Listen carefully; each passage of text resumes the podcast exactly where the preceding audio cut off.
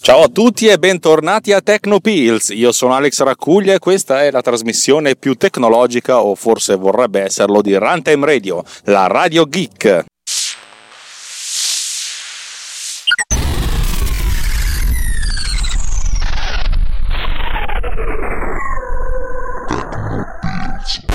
Oggi una puntata che potrei dire relativamente normale, ma noi la faremo diventare una puntata iper speciale perché per la prima volta non solo registro in macchina, ma registro in macchina non essendo il conducente, bensì soltanto il passeggero, perché di fianco a me non posso dirlo, ma c'è un'altra persona. Miki, Miki contro. Allora, puntata in cui cercherò di spiegare in maniera piuttosto semplice eh, per chi non era nel gruppo Telegram, eh, il nostro gruppo Telegram, telegram.me slash technopillsriot, eh, che cos'è il formato RAW, quello delle macchine fotografiche. Davide Gatti ha tirato fuori questa domanda, ma che cavolo è questo formato RAW? Perché tutti i fotografi che, si, che se la menano dicono che se non fotografi in RAW sei una schiappa totale. E io per principio non fotografo in RAW, però ma mi spiegate bene che cos'è?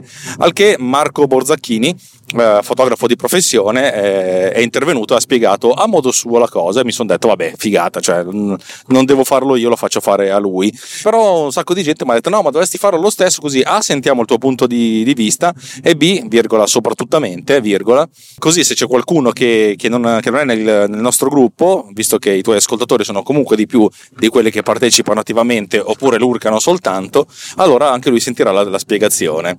Chiedo scusa a Marco ho chiesto il permesso a lui per farlo eh, so che non dovrei non avrei dovuto farlo, ma l'ho fatto lo stesso perché mi sembrava carino. E allora a questo punto, incaricato da, dal, dal, gruppo di Technopills Riot, sono qui a raccontarvi il mio punto di vista sul RAW, che ovviamente non corrisponde soltanto a una questione tecnologica, ma anche filosofica, tanto per cambiare, perché altrimenti cosa faremo questa trasmissione a fare? allora, il formato RAW in realtà non è un formato, ma è una sorta di denominazione di formati. In pratica RAW significa grezzo ed è praticamente la dump dove per dump è il salvataggio bit per bit di quello che viene catturato dal sensore della macchina fotografica. E dato che ogni macchina fotografica ha un sensore a sé, ogni modello ha un sensore differente per risoluzione, per capacità, per eccetera, eccetera, eccetera, eccetera, eccetera, eh, ogni macchina fotografica produce un suo formato RAW. Per cui non è che si può parlare di formato RAW, ma essenzialmente del formato RAW della singola fotocamera, però quando si indica RAW essenzialmente si dice eh, il formato na- nativo del sensore. Eh, è un formato molto particolare perché spesso volentieri i sensori hanno delle risoluzioni molto strane, non è che possono essere 4K, 5K, di solito hanno delle risoluzioni molto strane e infatti vengono, mm, vengono denominati alla fine come con il numero di megapixel che hanno. E però la cosa interessante è che quando definiscono queste cose non, non, non spiegano mai eh, quanti megapixel sono, però non ci spiegano come sono fatti questi megapixel perché ogni megapixel è diverso dall'altro. c'è mia moglie che mi guarda moltissimo. In realtà è vero perché ogni megapixel è diverso dall'altro, perché dato che ogni sensore è diverso dall'altro, ogni sensore per ogni pixel può avere una profondità di colore differente e ogni, ogni sensore indica anche altri metadati quando fa il salvataggio di una, di una, fotografia. Ma vediamo un pochettino cosa succede. Allora, eh, iniziamo la, col fatto che stiamo facendo una fotografia e a un certo punto scattiamo. Scattare essenzialmente significa salvare quello che, quello che viene mh, visualizzato in quell'istante dal sensore. Ogni, ogni sensore è formato da milioni di eh, megapixel o anche sub megapixel eh, che catturano un certo numero di, di, fotoni. Ogni sensore è così costituito da tantissimi microsensori, uno per ogni pixel, che conta il numero di fotoni, o in realtà è, un, è una trasformazione da luce a, a, a, elettricità a tensione. Viene fatto un campionamento di questa tensione e a questo punto eh, questa cosa viene, salva, viene, ripetuta per tutti i singoli pixel ogni, del, del sensore e viene salvato con un unico file, la cui estensione per le, per le macchine fotografiche Canon è .cr2, per le macchine Nikon è .nef e per altri formati, non, per, altre macchine, per altre marche non ho idea e non ci interessa cioè ci interessa anche ma in questo momento non mi interessa. La cosa interessante è che ogni macchina fotografica al momento dello scatto salva altre informazioni eh, nel, nel, formato RAW perché eh, per esempio salva la temperatura di colore. Una cosa che la gente non sa è che essenzialmente tutte le macchine fotografiche non hanno una, un cambiamento della temperatura di colore eh, sul sensore, ma è una cosa che viene fatta a posteriori, per cui viene anche indicato in quel momento qual era la temperatura di colore scelta eh, e viene salvato anche questo. Tutte queste informazioni vengono salvate in questo unico file che poi a questo punto viene in qualche modo interpretato. La macchina fotografica se deve salvare il JPEG essenzialmente prende questo RAW e fa la conversione di suo. Praticamente è una conversione che viene effettuata in software applicando tutte le, le informazioni, tutte le impostazioni di questo, di questo formato.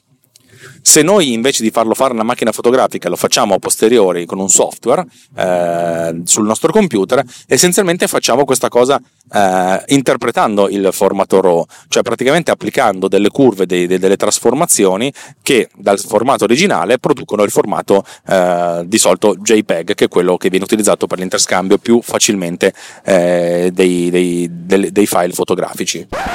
A questo punto uno potrebbe dire ma qual è il vantaggio di salvare in RAW? Il vantaggio di salvare in RAW è che praticamente se abbiamo questo file RAW che è la dump, cioè il salvataggio uh, uno a uno di ogni singolo bit, eh, praticamente abbiamo tutta la, la, maggior parte inform- la maggior quantità di informazioni possibile eh, su cui poter lavorare. Perché poi quando noi facciamo la trasformazione in un formato più compresso, come potrebbe essere il JPEG, eh, prendiamo queste informazioni, le rielaboriamo per un formato più facile per l'interscambio, però buttiamo via un sacco di informazioni. Per cui ehm, se invece di farlo al momento dello scatto lo facciamo dopo, possiamo permetterci di effettuare dei recuperi di un certo tipo. Dato che abbiamo tutte le informazioni possibili, possiamo anche lavorarci con calma, con tranquillità, senza, lasciare, senza far sì che sia la macchina fotografica che se ne occupi, perché una volta che queste informazioni sono buttate, sono buttate e non le ritroviamo più. Il primo vantaggio di utilizzare il formato RAW è quello del fatto che abbiamo molti più colori a disposizione. In pratica abbiamo eh, per la maggior parte delle macchine fotografiche eh, 12 bit per colore o anche 14 bit per colore. Questo significa essenzialmente avere una vagonata di colori in più. Ogni pixel che visualizziamo a schermo è costituito da tre sottopixel, cioè tre sottovalori, rosso, verde e blu. La quantità, cioè il colore, la luminosità, l'intensità, insomma tutte le caratteristiche di ogni singolo pixel sono date dalla combinazione di questi tre colori, rosso, verde e blu. Nel 99,9999% dei casi questi colori sono 16 milioni e rotti, ovvero sia 8 bit per il rosso, 8 per il verde e 8 per il blu, significa 256 livelli per il rosso, moltiplicati per 256 livelli per il verde, moltiplicati per 256 livelli per il blu fa 16 milioni e rotti, che è quello che noi, la maggior parte dei display possono visualizzare. Oggi si parla anche di display HDR, ne abbiamo parlato nella puntata precedente, che possono dis- visualizzare più informazioni, ma per adesso tor- tor- lasciamo e rimaniamo sui, sui, sugli 8 bit per colore. Quando noi facciamo la, la conversione appunto in JPEG, se la facciamo fare alla macchina fotografica non possiamo avere tutte queste informazioni aggiuntive. Le informazioni aggiuntive che, dato che sono molto più profonde, se lavoriamo a 14 bit per colore, è come se per ogni componente avessimo 64 volte. Moltiplicate 64 per 128 fa 2 alla 14, fa 2 alla, pa, pa, pa, 2 alla cioè 16.000 e qualcosa. Invece di lavorare con il 256 stiamo lavorando con 16.000 livelli per ogni singola componente. Moltiplicate 16.000 alla terza, 16.000 rossi, 16.000 verdi, 16.000 blu, ne abbiamo veramente una vagonata di colori in più, ma tanti tanti tanti tanti tanti tanti. Eh, questa vagonata di colori in più eh, consentono di avere molta più possibilità di eh, leggere dei dettagli sulle alte luci, cioè sulle zone più luminose dell'immagine, o sulle basse luci, che sono le zone più scure dell'immagine. Motivo per cui spesso e volentieri si scatta il RAW è proprio per questo, perché così possiamo ricavare dei dettagli di leggibilità proprio sulle parti più estreme dello spettro, quelle più a bassa intensità luminosa, gli scuri, i neri, e quelle più ad alta intensità luminosa, detti anche highlight. E già questo ci basterebbe per consigliare l'utilizzo del RAW al posto del JPEG. Ovvio, il RAW è molto più pesante, diciamo che mediamente occupa 5-6 volte lo spazio di un JPEG, però ci consente appunto di avere molte informazioni a posteriori. Il, è molto più pesante, però a questo punto è molto più difficile da, da, gestire. Ci mettiamo di più a trasferirlo e soprattutto non è un formato che noi possiamo dare a qualcuno, cioè nel senso deve essere per forza post prodotto per fornire un formato eh, che può essere leggibile. Il fatto che ogni macchina fotografica abbia un RAW a, su, a, sé stante è un po' come se noi dovessimo, per poterlo leggere su un computer, dovessimo avere un driver che ci consenta di interpretare questo file e di fornirci una, una, una versione visualizzabile. Significa eh, che se noi utilizziamo Photoshop dobbiamo avere l'ultima versione di Photoshop per, essere sicuri di poter leggere il formato RAW dell'ultima macchina fotografica immessa sul mercato. Mentre più una macchina fotografica è stata immessa sul mercato da, da tanto tempo, più è probabile che riusciamo a, a leggerla con anche con strumenti non eh, perfettamente all'ultimo, eh, all'ultima versione. Dalla regia mi dicono che il, il formato RAW va post prodotto non soltanto perché è appunto un formato di difficile lettura, quanto perché è, è come se noi avessimo in mano un, un, rollino col negativo, cioè diciamo che tutte queste informazioni devono essere in qualche modo veicolate e eh, interpretate in qualche modo in modo da fornire il, il file con la visione giusta. Eh, per esempio, la cosa interessante è che la maggior parte delle macchine fotografiche quando scatta il RAW comunque mette tutte le, le informazioni nel, nel, RAW indicando come l'avrebbe sviluppato lei in, in JPEG in modo che se noi l'aprissimo con i valori dei default potremmo salvare il JPEG eh, esattamente come, la, come, l'abbiamo visto sulla macchina fotografica però questo non ho detto perché uno può essenzialmente prendere questo, questo file RAW e modificarlo in modo da dare un altro tipo di interpretazione un altro tipo di sviluppo magari aumentando di molto l'esposizione in modo da avere molta più leggibilità su file molto scuri oppure diminuendo l'esposizione, che ne so se abbiamo fatto delle fotografie sulla neve in cui vogliamo avere leggibilità neve, sul bianco della neve stessa. Una delle cose interessanti da dire sul formato RAW e soprattutto sullo sviluppo, viene chiamato sviluppo del formato proprio perché appunto si parte da un'informazione grezza e non utilizzabile in qualcosa che invece può essere utilizzata, è il fatto che eh, gli strumenti software effettuano una loro interpretazione di questo formato. Questa è una cosa che uno potrebbe dare per scontata, eh, come dire, che ogni, for- ogni, ogni, programma che sviluppa il RAW lo sviluppa allo stesso modo, il che per certi versi, a meno di, che, di piccoli dettagli, potrebbe essere, potrebbe essere, vero. La realtà è che una volta parlai con un eh, product manager di Canon che mi disse che lui mm, l'unico software che utilizza lui per sviluppare i RAW delle, sue, delle macchine fotografiche Canon è DPP, che è praticamente il programma che Canon mette a disposizione gratuitamente ai processori delle macchine fotografiche e solo a loro perché è praticamente impossibile trovarlo perché è l'unico software che utilizza i dati eh, e li interpreta nello stesso modo con cui li interpreta la macchina fotografica. Uno potrebbe dire ma che differenza c'è? E qui dobbiamo invece parlare di come è fatto il sensore. Ne abbiamo parlato diverse volte, però questa volta vorrei parlarne, parlarne, bene. Il sensore della macchina fotografica, cioè di quasi tutte le macchine fotografiche, però essenzialmente di tutte le macchine fotografiche che avete in mano voi, o dei telefoni cellulari, di qualsiasi cosa che abbia un sensore eh, digitale, è essenzialmente formato da un unico piano su cui sono presenti tantissimi pixel con una griglia quadrata. Questo un po' potreste immaginarvelo, immagino che ve lo immaginiate esattamente così. La cosa importante è capire che ogni singolo pixel non può catturare le informazioni del rosso, del verde e del blu. Praticamente una volta che il, che il sensore viene costruito, viene costruito in modo tale che eh, ogni singolo pixel di questo sensore può catturare soltanto uno di questi colori. Per cui il subpixel del sensore può catturare o soltanto il rosso o soltanto il verde o soltanto il blu. Questi colori vengono disposti sul sensore in maniera molto semplice, con un pattern che si ripete con una singola mattonella costituita da 4 pixel, due in orizzontale e due in verticale, cioè 2 per 2. Questa mattonella ha in diagonale, cioè sulla diagonale, eh, i due pixel verdi e in un altro angolo il pixel rosso e nell'ultimo angolo rimanente il pixel blu. In pratica tutti i sensori delle macchine fotografiche hanno il doppio di pixel sensibili al verde, un pixel sensibile al rosso, un pixel sensibile al blu. Questo perché? Perché la luminosità dell'immagine, che è la cosa su cui siamo molto più sensibili noi esseri umani, è do- dovuta in larga parte, sul, intorno al 50 rotti per cento, proprio alla parte verde. Resto, la maggior parte del resto è dovuta al rosso e la minor parte dal blu. Il blu, tra l'altro, è il colore più difficile da catturare per le macchine fotografiche ed è quello che presenta sente il maggior rumore. Quando noi andiamo a, tra virgolette, sviluppare il RAW, essenzialmente prendiamo questi pixel e siamo ben consci che abbiamo i pixel verdi messi in quella particolare posizione il pixel rosso in quella particolare posizione e il pixel blu in quella particolare posizione. Questo product manager di Canon mi ha giurato, io non ci credo al 100% ma voglio dargli fiducia, che gli algoritmi che usa Canon per produrre il file eh, sviluppato dal RAW fanno sì che il colore verde dell'immagine dipende sì in larga parte dai pixel verdi, però in piccola parte anche dai pixel rossi e dai pixel blu. È lo stesso dicasi di tutte le altre componenti di colore.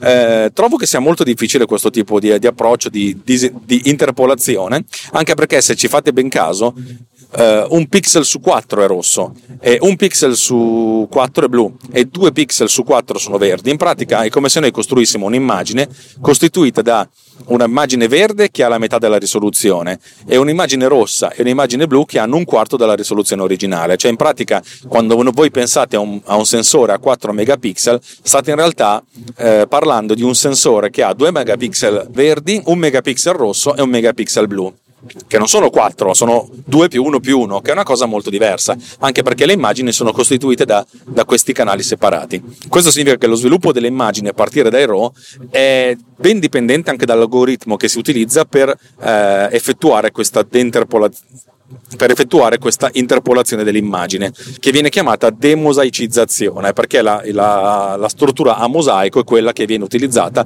per mettere i pixel sul nostro sensore, i pixel rossi in quella posizione, blu in quella posizione, verde in quella posizione. Questa disposizione di pixel si, si chiama disposizione di Bayer, che è quella che viene utilizzata praticamente da tutti i sensori. Ci sono state delle ricerche per, per, per posizionare i sensori nella stessa quantità, cioè un quarto rosso, un quarto blu e due quarti verde, altre, con un'altra forma, con un'altra disposizione, però non hanno mai preso piede, sono sempre rimaste soltanto del, nell'ambito della ricerca. Abbiamo visto che eh, tutti i sensori, ogni sensore produce un suo RAW, diverso da tutti gli altri. C'è mai stato qualcuno che ha pensato di uniformare il tutto il quanto? Sì, ci ha, pens- ci ha, pensato Adobe, ma senza successo. Adobe ha voluto lanciare un formato che si chiama DNG, cioè Digital Negative, che dovrebbe essere una sorta di formato aperto che consente di tutte, di, di indicare tutte le impostazioni di risoluzione di posizione del, uh, del mosaico, cioè della posizione dei pixel eh, e tutte le altre informazioni aggiuntive in modo che possa essere un formato aperto utilizzabile sia per il salvataggio che per la, la lettura da tutti. La realtà è che nessun produttore di macchine fotografiche che io sappia abbia mai creato una macchina fotografica che consenta di salvare anche in DNG. DNG però viene utilizzato da, da Adobe Lightroom proprio per il, suo, per il salvataggio intermedio di informazioni a maggior profondità di colore. Lightroom, tra l'altro, quando esporta le immagini per una successiva elaborazione, per esempio in Photoshop, perché magari vogliamo effettuare del fotoritocco, lo fa salvando in 16 bit per canale o in eh, PSD o in TIFF o in DNG, una cosa che fa esplodere le dimensioni del, dell'immagine. In pratica dai 30 erotti megabyte di, una, di un file RAW si può, può, arrivare tranquillamente ai 200, 250, significa aumentare di tanto la dimensione dell'immagine. Questo perché? Perché non vogliamo perdere i, bit di profondità di colore che sono quelli che ci servono proprio per l, i dettagli più importanti nelle alte luci e nelle basse luci. In pratica partendo da 14 bit per colore possiamo effettuare dei grandi stravolgimenti di correzione di colore senza andare a rovinare più di tanto l'immagine. Stravolgimenti che possono significare in cambiare violentemente l'esposizione dell'immagine senza andare a perdere di, di, di, di, tante informazioni nella fase finale di leggibilità, perché poi alla fine comunque l'immagine viene esportata in un formato di interscambio. Nella maggior parte dei casi è il formato JPEG, che è un formato, come abbiamo visto tempo fa, ne abbiamo parlato, a 8 bit per canale, tra l'altro compresso con perdita di qualità, una perdita di qualità eh, dovuta alla compressione lossi basata sulla trasformata discreta del coseno. Ne abbiamo parlato un sacco di tempo fa, eh, quando abbiamo parlato anche dei formati successivi. JPEG esiste da 30 anni, 25 anni ormai ed è ancora lo standard de facto. Ultimamente si sono, aggiunti, sono aggiunti nuovi formati come l'HEIF di cui abbiamo parlato eh, circa un anno fa, si chiama HIF, la pronuncia è quella, che consente invece di salvare informazioni con una minor perdita di qualità e con una profondità di colore fino a 10 bit. Però insomma, fino adesso questo formato è un formato che viene utilizzato, pur essendo un formato aperto, è un formato che viene utilizzato soltanto nell'interscambio tra dispositivi Apple che hanno l'ultima versione del sistema operativo, sia eh, per quanto concerne i desktop sia per quanto concerne il mondo mobile. Mi chiedono dalla regia se RAW vale anche per il video. La risposta è sì, però per macchine, per macchine da presa ad, ad altissimo, di altissimo livello, perché fondamentalmente lavorare in RAW con il video significa avere una, una necessità di spazio e di throughput enorme. Si lavora in RAW essenzialmente quando si fanno degli spot televisivi, quando si lavora nel cinema, perché nella, nella maggior parte dei casi si, poi si lavora o con dei formati compressi le macchine fotografiche, i telefoni cellulari salvano in H264 o in H265 se sono più molto nuovi, o magari in formati mediamente compressi o poco compressi come il ProRes 422 4444 per le cineprese più ad altissimo livello. Lavorare con RAW è una di quelle cose che necessita di una macchina da presa veramente potente perché immaginate che un file RAW magari 4K viene salvato eh, una volta ogni 24, cioè 24 volte al secondo, significa avere una banda necessaria abnorme. Immaginate di salvare qualcosa che occupi eh, 40 megabyte eh, 25 volte al secondo, sono un gigabyte al secondo. Infatti mi ricordo quando Michael Sioni, che è un esperto di digital intermediate a Hollywood, ci raccontava che lui ha lavorato sul digital intermediate di Uomini che odiano le donne di David Fincher e diceva voi avete idea di cosa significa lavorare in 4K? Ok, significa questo, un gigabyte, un gigabyte, un gigabyte, un gigabyte per ogni singolo file, per ogni singolo flusso. Capite che avere degli strumenti che consentano di scrivere un gigabyte al secondo con la massima sicurezza, cioè che non ci sia perdita di un fotogramma, perché perdere un fotogramma in, in un film è qualcosa su cui eh, non, non, non, può essere neanche considerato di possibile, è una cosa molto molto difficile, è il motivo per cui spesso e volentieri queste camere non salvano su un loro hard disk, ma hanno delle connessioni in fibra ottica che salvano su rack di hard disk contemporaneamente e questi rack di hard disk vengono eh, trattati proprio come se fossero il negativo delle pellicole, cioè come se fossero delle reliquie sacre. E di conseguenza il RAW per il, per il video c'è, si può fare, si fa tranquillamente ma si fa essenzialmente solo per, vid- per film, per spot televisivi, insomma, mezzi in cui c'è una grandissima necessità di intervenire con il colore e una grandissima disponibilità, perché poi ci vuole veramente tempo e tante tanta infrastruttura per poterle elaborare. Bene, direi che per questa puntata relativamente breve, anche se sono 23 minuti che sto parlando, è relativamente breve nella, nell'ultimo corso di Tecnopills in cui le puntate da un'ora si sprecano. Dovrebbe essere tutto. Vi ricordo che Tecnopills è una bella trasmissione di una bella radio che è Runtime Radio.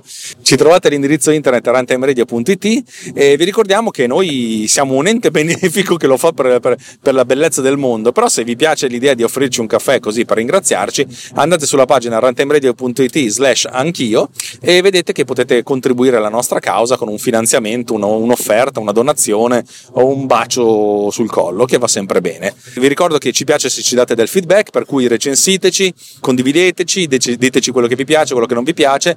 Vi invito personalmente sul gruppo Telegram di Tecnopills che è telegram.me slash technopillsriot in cui ci sono un sacco di persone che parlano di un sacco di cose interessanti e non ci sono bimbi minchie e soprattutto non ci sono mammine pancine che condividono eh, bimbo minchiate, per cui un sacco sacco di, di roba interessante.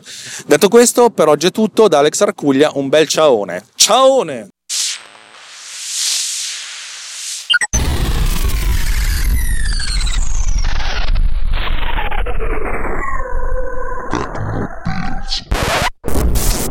This episode has been produced with